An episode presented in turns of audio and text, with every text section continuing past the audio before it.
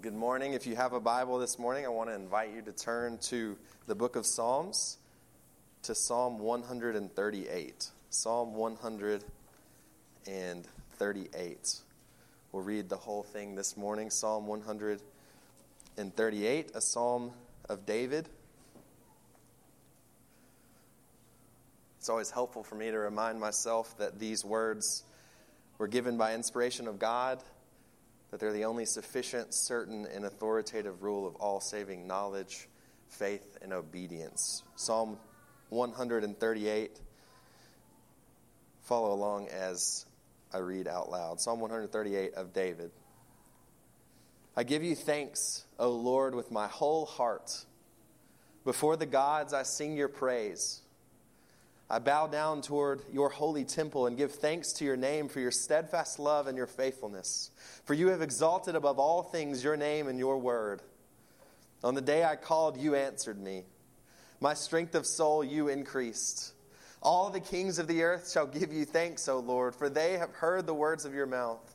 And they shall sing of the ways of the Lord, for great is the glory of the Lord. For though the Lord is high, he regards the lowly but the haughty he knows from afar. Though I walk in the midst of trouble, you preserve my life. You stretch out your hand against the wrath of my enemies, and your right hand delivers me. The Lord will fulfill his purpose for me. Your steadfast love, O Lord, endures forever. Do not forsake the work of your hands. Let's pray. Our Father, as we have just sung, it can be well with us no matter what we face, not because we can just white knuckle ourselves to the next day, not because we can pull ourselves up by our bootstraps, but because you are faithful. You have been faithful. You have proven yourself faithful, and you, you have promised that you will continue to be faithful. Lord, we thank you that your word has over and over and over again shown us that although our grip on you fades and falters, that your grip on us never fades, never falters. That you keep us, that you hold us, that you preserve us. That in Christ we can be sure that it is actually well because you are the one holding us. And Lord, this morning I pray that you would teach us from your word, that you would use your words to encourage your people, that you would convict the sinner, that you would bind your people together, that you would conform us to the image of your Son. It's in his precious name we pray. Amen. Well, good morning. I'm grateful to be with you. I'm thankful to Pastor Matt for asking me to be here. Uh, like Kyle said, I'm one of the uh, pastors at Mercy Hill, just down the road, um, right by the park. And uh, my wife and I have been there for about two and a half years, um, and we have loved it uh, so much. We, we are Memphians uh, originally and left, and we have come back for the last two and a half years uh, to this area, and we really love it. But I do want to bring greetings from Mercy Hill Church. we are indeed sister churches. Um, and so it's a joy to be with you this morning.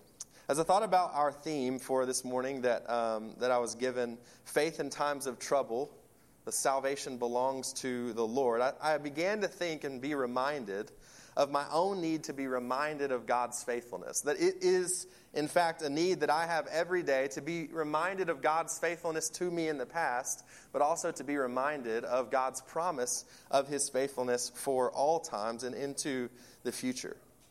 And it's interesting to me that as we read the Psalms, what we typically find is that God's faithfulness, or a remembrance of God's faithfulness, actually is almost always coupled with praise.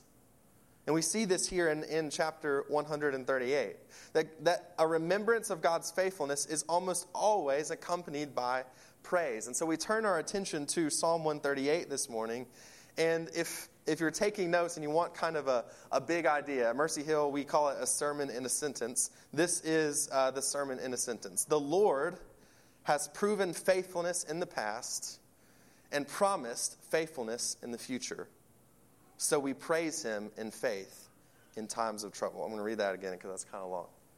The Lord has proven faithfulness in the past and promised faithfulness in the future. So we praise him in faith in times of trouble. This morning, my desire is that we would see David's praise for God's past faithfulness. We would see David's praise for God's his hope in God's future faithfulness, and ultimately that we would see our ultimate example of God's faithfulness in the person of Jesus Christ.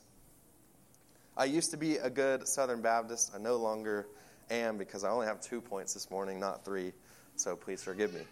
But the first point, if you are taking notes, is the Lord answered me. The Lord answered me. He has proven faithful in the past. If we look at our text, it says it's a psalm of David. So David here is saying in the first three verses, I give you thanks, O Lord, with my whole heart. Before the gods, I sing your praise. I bow down toward your holy temple and give thanks to your name for your steadfast love and your faithfulness. For you have exalted above all things your name and your word. On the day I called, you answered me. My strength of soul, you increase. David gives praise and thanks here for the way that the Lord has been faithful throughout his life. I want us to break this, these first three verses down to see what exactly David is giving thanks for. The first thing I want us to see is who exactly David is addressing. He says here, I give you thanks O Lord. This word, Lord, in all capitalized, uh, you probably know it stands for the, the name of God, Yahweh. The name uh, of God, Yahweh, that is the name that is used for God throughout this psalm. We see it in verse 1, we see it in verse 4, we see it in verse 5, we see it down again in verse 8. This word, Lord, all capital, standing for the word Yahweh, the name for God that is often used to point to his faithfulness, the fact that he keeps his covenants. But what is really interesting, and if you have a King James version or if you have a New American Standard version or a New King James, you might notice this. Verse 1 doesn't actually say Yahweh. In the original language, it doesn't say the word Lord. A more literal translation, if you, if you have one of those translations, it would say, I give you thanks, or I give thee thanks. Now, he uses the word throughout the, the psalm, and so I, I, assume that the writers of the ESV, or the translators of the ESV and other modern translations have said, you know, maybe uh, we just want to go ahead and put it in so that there's sureness about who this is to. But I think there's really power. There's power in the fact that he doesn't call the Lord by his name in verse 1. Charles Spurgeon said, His mind is so taken up with God that he does not mention his name. To him, there is no other God. And Jehovah is so perfectly realized and so intimately known that the psalmist, in addressing him, no more thinks of mentioning his name than we should if we were speaking to a father or a friend. He says, I give you thanks with my whole heart as if we needed to know who deserves the thanks of our whole hearts. But the use of the word or the name for God, Yahweh, throughout this psalm, as we see it over and over and over again, it points to God's faithfulness toward his people. Yahweh is the name for God when, when a writer wants to show God's faithful presence, when he wants to show his faithful work of salvation, when he wants to show his faithfulness to keep his covenant, he uses this name Yahweh. This is the name by which God introduced himself to Moses in the burning bush. It's the name by which he, he used to reveal himself to Moses before faithfully delivering his people out of Egypt. I, in my, for money, for my day job, I am an English teacher. And as an English teacher, I really enjoy uh, grammar and sentences and, and breaking down sentences and figuring out why authors use certain words and not other words. And you might be like, wow, that sounds really boring. That's fine. But for me, that is, that is what can really get me excited. And as I'm looking at Psalm 138, there are so many different ways that David could have addressed God. He could have used the word Elohim and just called him God. He could have, he could have used just the, the, the regular word Lord. But he uses the word Yahweh here. And he uses that word for a purpose. It's, it, there's a reason that he uses that word and not any other word, and repeatedly, over and over and over again, refers to him as Yahweh, as the Lord, as the one who keeps his covenants, as the one who is faithful. And I think the, the, the reason is to remind us that he has proven faithful in the past, that he has promised to be faithful in the future. 2 Timothy 2 would say, If we are faithless, he remains faithful, for he cannot deny himself. Even in David's choice for which name to refer to God by in this psalm, we are reminded of his faithfulness. His faithfulness is wrapped up in who he is, it is part of his name. So, who does he address? Well, he addresses Yahweh, the Lord, the covenant keeping, faithful God. But I want us to see how he addresses Yahweh in verse 1. He says, I give you thanks, O Lord, with my whole heart. Before the gods, I sing your praise the first thing that we see is that he addresses Yahweh with a heart of thanksgiving and praise. These words seem to be used interchangeably in this verse. I give you thanks and I sing your praise. These words seem to be uh, used in the same way. And he says, I give you thanks and praise with my whole heart. With my whole heart, with nothing held back. It makes me think about in 2 Samuel chapter 6 as the Ark of the Covenant is being brought back into Jerusalem, uh, chapter 6 says that David was said to have been, quote, dancing and leaping before the Lord. Same word, before Yahweh. That David was dancing and leaping before Yahweh, so much so that his wife approached him about it. And when she approached him about it, he said, I will celebrate before the Lord. I will make myself yet more contemptible than this. He says, I will thank the Lord with nothing held back, with all of who I am. Why do we give God whole praise? Why is He worthy of our thanks with our whole heart? Because He is wholly faithful.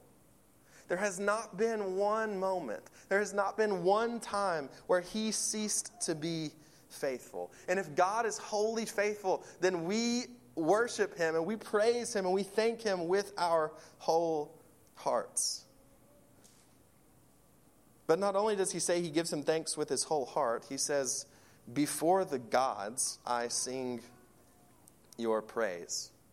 What kind of praise is this? It's a wholehearted praise and thanks, but it's also a bold praise and thanks.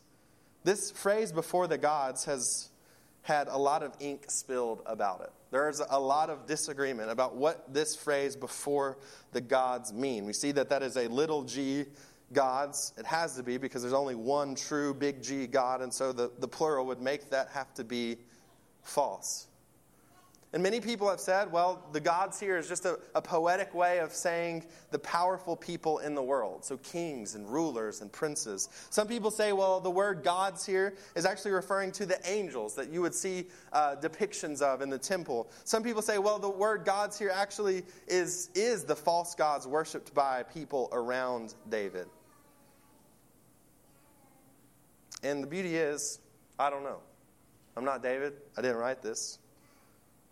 But either way, no matter what it means, when he says, Before the gods I sing your praise, either way, what this does is highlight David's boldness in his praise.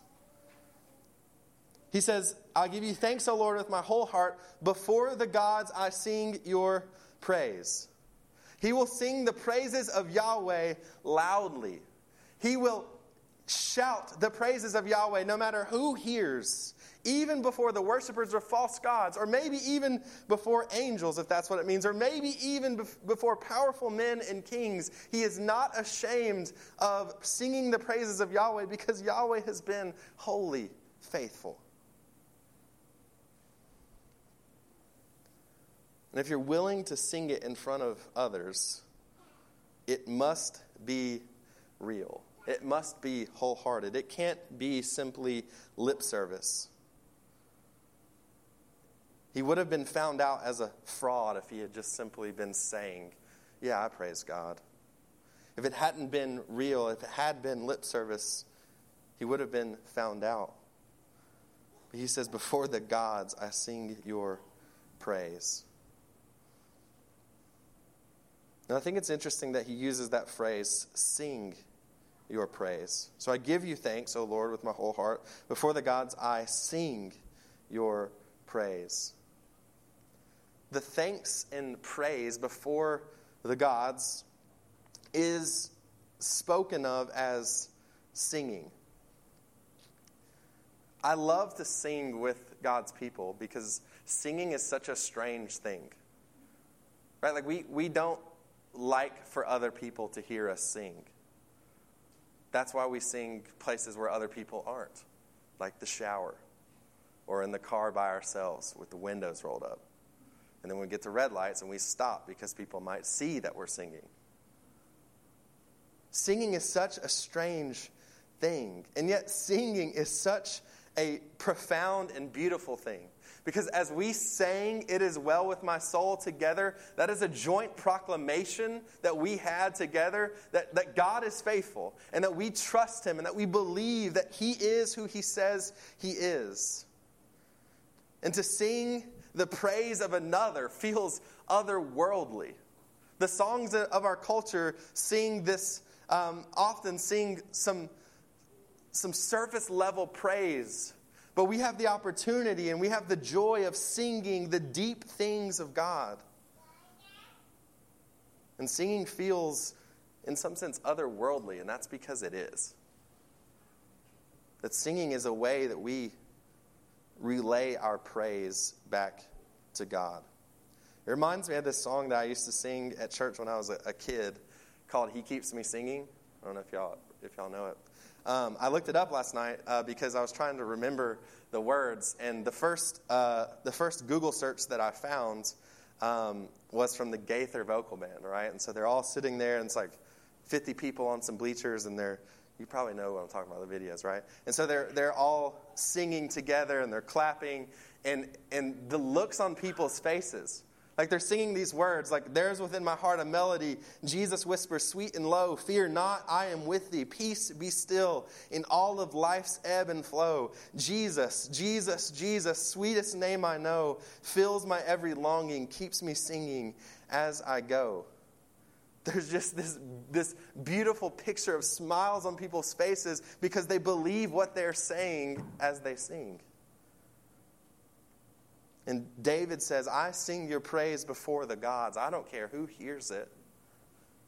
This, what you have done and who you are, is the most amazing thing that I have ever experienced.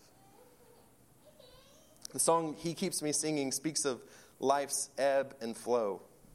And it seems like in the verse, first three verses of this psalm, David is remembering a time when his soul felt weak there was a time when he seemed to be calling out to the Lord.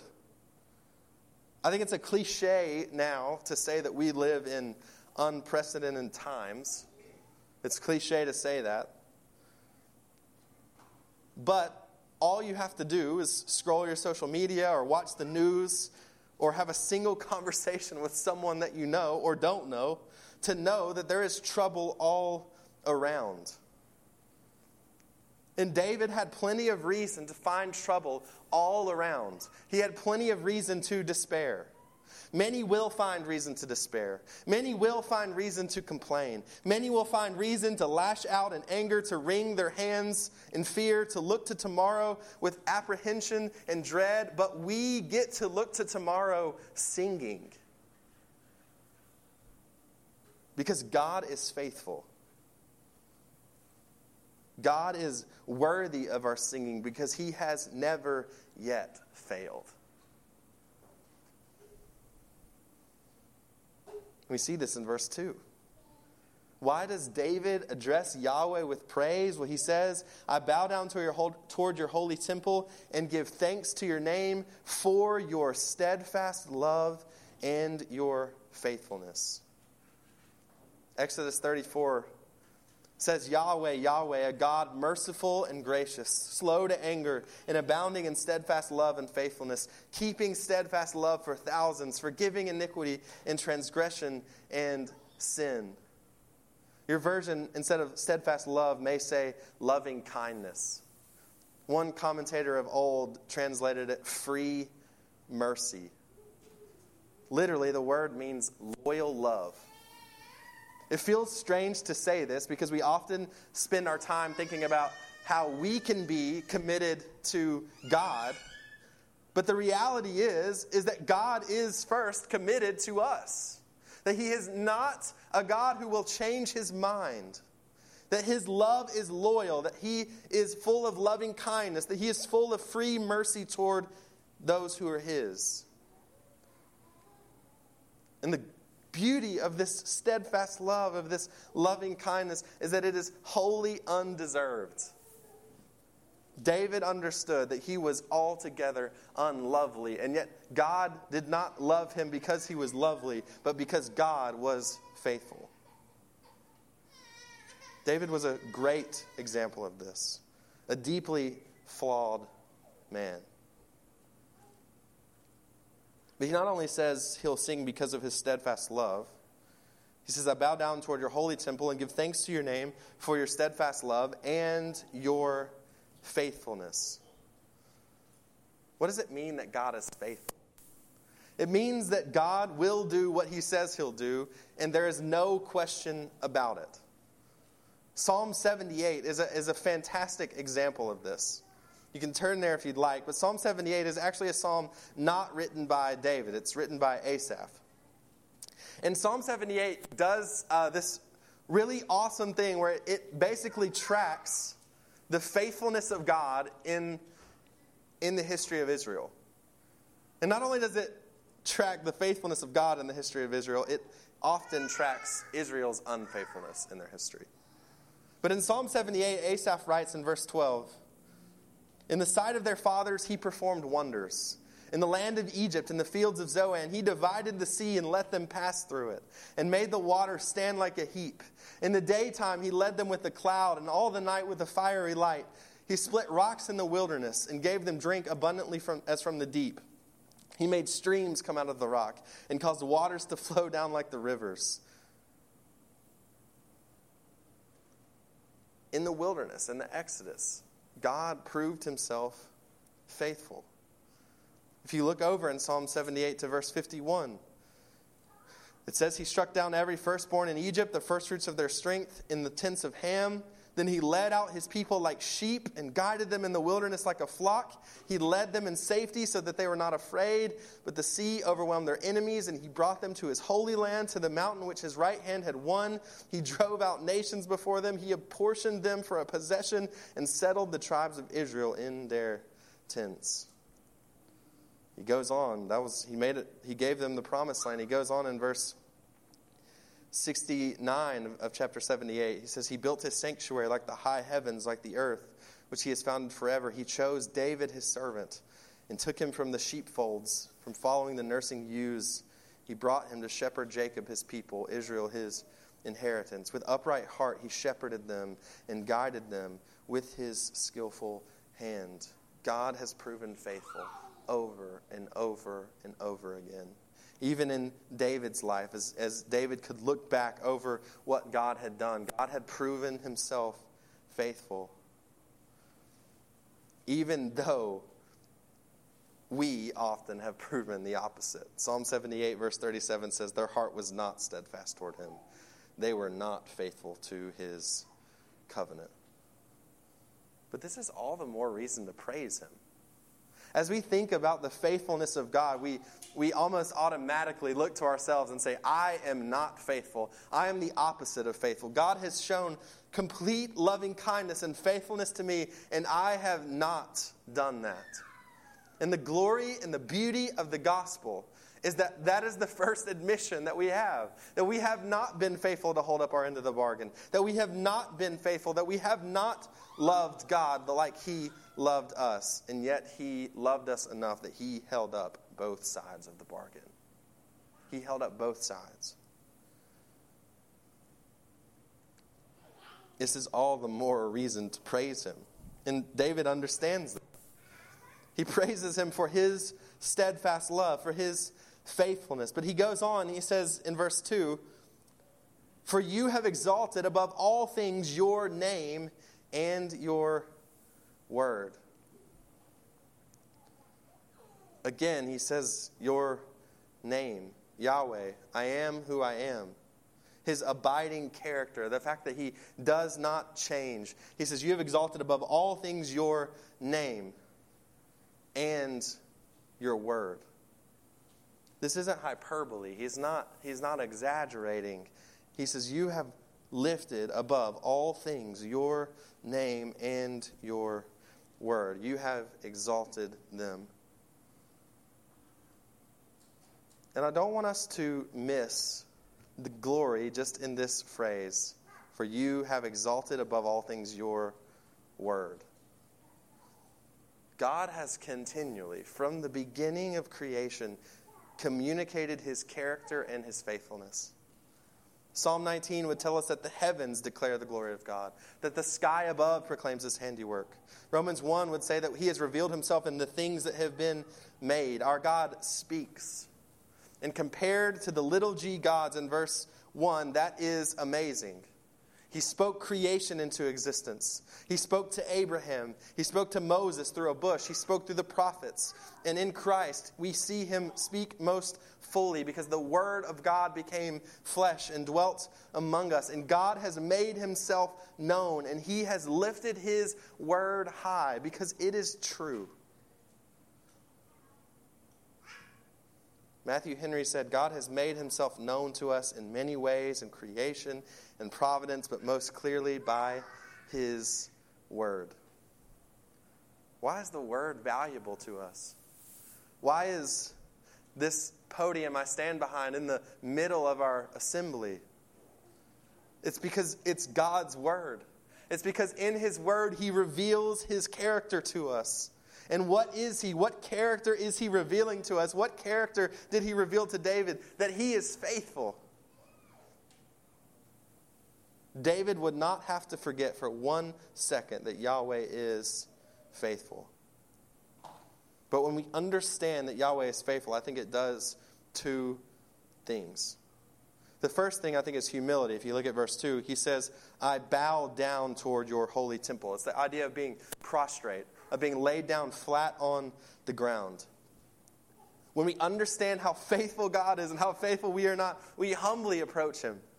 But not only that, I want us to see David's trust in God's revelation of Himself.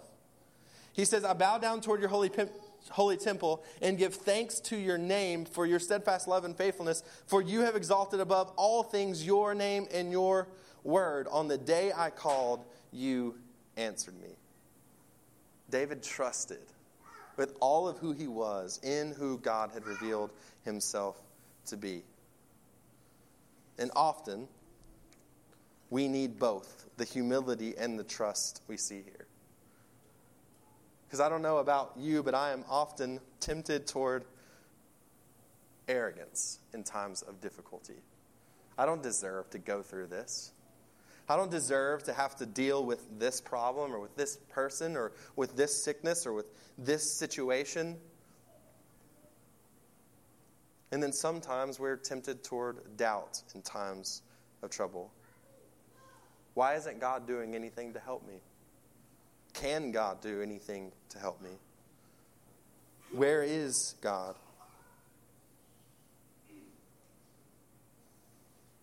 But David here gets specific. And I think it's important that we do get specific about the ways that God has been faithful. And David gives a specific example in his own life. He says, On the day I called, you answered me. My strength of soul, you increased. You answered me. the glory in this statement. Everyone around David who did not worship Yahweh, the one true God, called upon gods over and over and over and over and over again, and they never answered. When you think about 1 Kings chapter 18, Elijah prays one time to Yahweh and he sends fire down. The prophets of Baal do all that they can to attract Baal's voice, to, to, to somehow convince Baal to speak, and he can't because he's not real. He says, You answered me. Not only did you answer me, he says, You answered me on the day that I called. Most scholars believe that verse 3 is talking about some specific national trial, some specific national issue that the people of Israel dealt with, that David dealt with as their king. That this isn't just a personal deal for David, but that this is something that he dealt with as a king, that they dealt with nationally, that as a, as a people they were suffering and struggling. And on the day that he called, the Lord answered him. God is faithful. He has proven faithful in the past. He's proven faithful in the past of David's life. Even in David's failures and David's fears and David's anguish over his own sin, God has proven faithful. And he has proven faithful for us over and over and over again. Hebrews 10 says, Let us hold fast the confession of our hope without wavering, for he who promised is faithful. And as we look to the past, as we look in the past in Scripture, as we see the ways God has been faithful from cover to cover of our Scriptures, and as we see the ways that God has been faithful in the past in our own lives, the ways that He has gifted us to even see those acts of faithfulness, let us be encouraged and let us sing with joy like David does. So the Lord has proven Himself faithful in the past if you're taking notes, the second point, the last point, is the Lord will fulfill his purpose for me. He has promised to be faithful into the future. The Lord will fulfill his purpose for me. He has promised to be faithful into the future. We're going to skip verses 4 to 6 right now, and, and we'll circle back to them. Verse 7 says, Though I walk in the midst of trouble, you preserve my life. You stretch out your hand against the wrath of my enemies, and your right hand delivers me. The Lord will fulfill his purpose for me. Your steadfast love, O Lord, endures forever. Do not forsake the work of your hands. David pleads with the Lord here to continue to preserve his life. Now, we don't believe that Psalm 138 exists in a vacuum apart from Christ. And that if we're in Christ, then we understand these things to be true in Christ as well. And so verses six, uh, 7 and 8, I think, really show us ways that we are secure in Christ. And so I want to walk through those really quickly. In Christ, we are secure despite our present circumstances. Look at verse 7. Though I walk in the midst of trouble, it sounds like Psalm 23. Even though I walk through the valley of the shadow of death, I will fear no evil, for you are with me, for your rod and your staff, they comfort me. We see God's faithfulness through the future in all kinds of situations in the scriptures. Daniel was preserved in a den of lions. Daniel and his friends were preserved in a fiery furnace. The disciples were safe in a boat in the middle of a storm because of the presence of Jesus. Paul said he was secure with little or with much in good times and in bad. Romans 8.35 would say who shall separate us from the love of christ? I think it's important that we see verse 7 though i walk in the midst of trouble you preserve my life because it's much easier to believe that god is preserving our life when we're not walking in trouble when we're living in ease it's easier to remember that God is preserving our lives. But it's all the more important to remember when we are walking through trouble. Though I walk in the midst of trouble, you preserve my life. In Christ, we're secure despite our circumstances, but in Christ, nothing touches us that has not gone through his hands first. I love this in verse 7. Though I walk in the midst of trouble, you preserve my life. You stretch out your hand against the wrath of my enemies, and your right hand delivers me. In Christ, nothing touches us that hasn't gone through his hands first. I want you to see the power of God. He says, with just one hand, with just his right hand, he has stretched out against the wrath of his enemies and delivered him. With just one hand. Romans 8:37 would say, "No, in all these things we are more than conquerors through him who loved us." Verse 31, "If God is for us, who can be against us?" David here says, "I believe that because you are who you say you are, I can trust that no matter what difficulty or pain or problem comes my way, you are faithful to bring me to the end. You are faithful to preserve me." And indeed, we can trust in the same faithfulness. That no matter what evil comes our way, that God uses it. If we are in Christ, God uses it for our good. Genesis 50, Joseph says to his brothers, As for you, you meant evil for me, but God meant it for good. We, we can trust, as David trusted, that God is not found surprised or God is not found lacking. God is not found scrambling in the difficulty that comes our way. And when times around us look unprecedented or scary or terrible, whatever word you want to fill in, He is not found scrambling. But I think verse 8 gives us this beautiful promise the Lord will fulfill His purpose for me. Want you to notice the sureness here that in Christ we can trust that He will finish what He started. He will finish what He started. Philippians 1 6, we read it earlier. And I am sure of this, that He who began a good work in you will bring it to completion at the day of Jesus Christ. Ephesians 2, I love this. He says, But God, being rich in mercy, because of the great love with which He loved us, even when we were dead in our trespasses, made us alive together with Christ. By grace you have been saved. And check this out and raised us up with Him and seated us in the heavenly places. Paul says it's almost as if you were already seated in the heavenly places because that salvation is so sure that you are already seated there in Christ Jesus.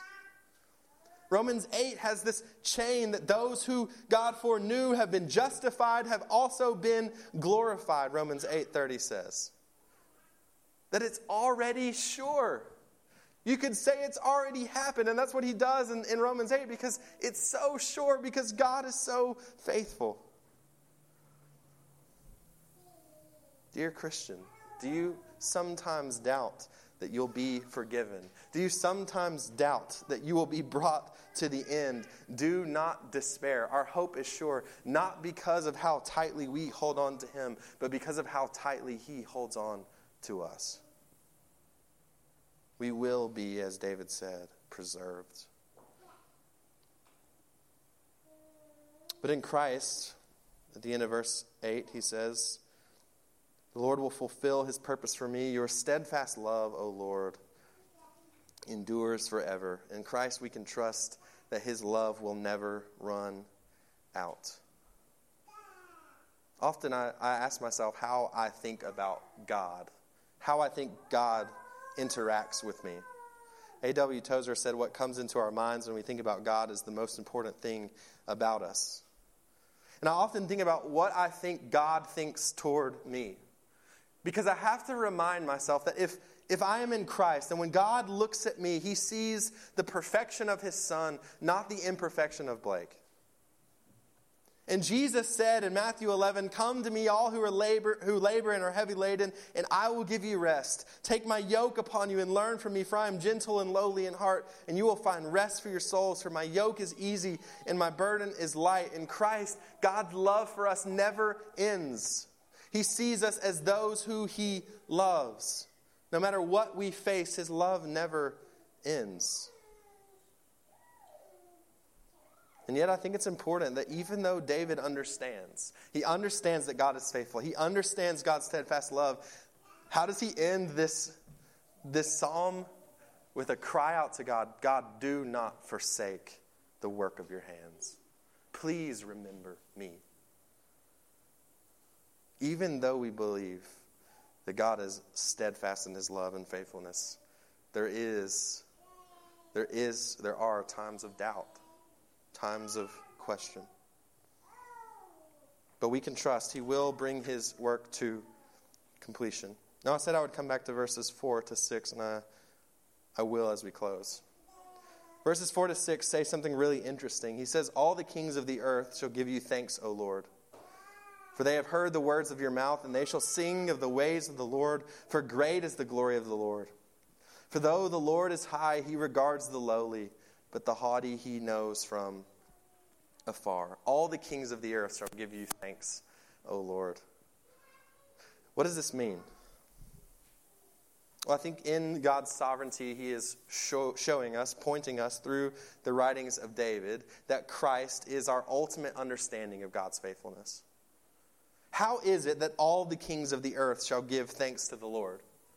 Well, I think in David's mind, there might be a, a specific um, application of this, like right in his moment. That is, he is literally singing the praises of God before the gods, it says in verse 1, as he is, as he is boldly proclaiming the glory of God, that there will be kings around him who will see the glory of God, who will understand that God is glorious, whether or not they believe. But I think as we look at Psalm 138 through the lens of the entire storyline of Scripture, what we understand is that there is and there was a day. There was a day as Jesus died on the cross, as he rose from the dead, that as the gospel was opened up to all peoples, that peoples of all different nations, that the kings of the earth have given thanks to our God. But I think even more, there is an eschatological level to this. In Philippians 2, Paul says, Every knee will bow and every tongue will confess that Jesus Christ is Lord, whether that's through glad submission here on earth or forced submission in the end. All the kings of the earth shall give you thanks, O Lord, for they have heard the words of your mouth, and they shall sing of the ways of the Lord, for great is the glory of the Lord. There will be a day when the glory of God will cover the earth like the waters cover the sea. That what we understand to be God's faithfulness in the past and what we understand to be God's faithfulness in the future, that He will never stop loving us, that He will never betray His own glory. We understand the end of the story. We have a view of the world that is bigger than the next 10 years, the next 30 years, the next 50 years. We have a trillions of years view of the earth. That this is not all that there is. That this trouble lasts for a moment. That the pain we experience is like breath that's here one minute and gone the next. But there is one thing who stands forever Scriptures tell us the Word of God will stand forever, and we will worship Him. We will praise Him. We will thank Him, just as we're seeing David do for all of eternity. As verse 6 says, For though the Lord is high, He regards the lowly, but the haughty He knows from afar. God is beyond our comprehension. David, here in verse in, in Psalm 138 is trying to grapple with the faithfulness of God. But he is ultimately, we can we grapple with it and we study and we look and we read and we enjoy, but ultimately we'll never be able to plumb the depths of how amazingly faithful God is. The beauty is, for though the Lord is high, above our comprehension, beyond our ability to reason, he regards the lowly. And that is our only hope for we are all lowly. And if we agree with God that we are lowly, that in our sin we are apart from Christ, that we are dead, that we are unable to pick ourselves up, we realize that He regards the lowly. How did He regard the lowly? He sent Jesus, who came and John 1.14 says, tabernacled among us, the Word made flesh, who lived a perfect life, who accomplished all righteousness, who died on the cross to pay the penalty for our sin and rose from the dead, solidifying everything that he said.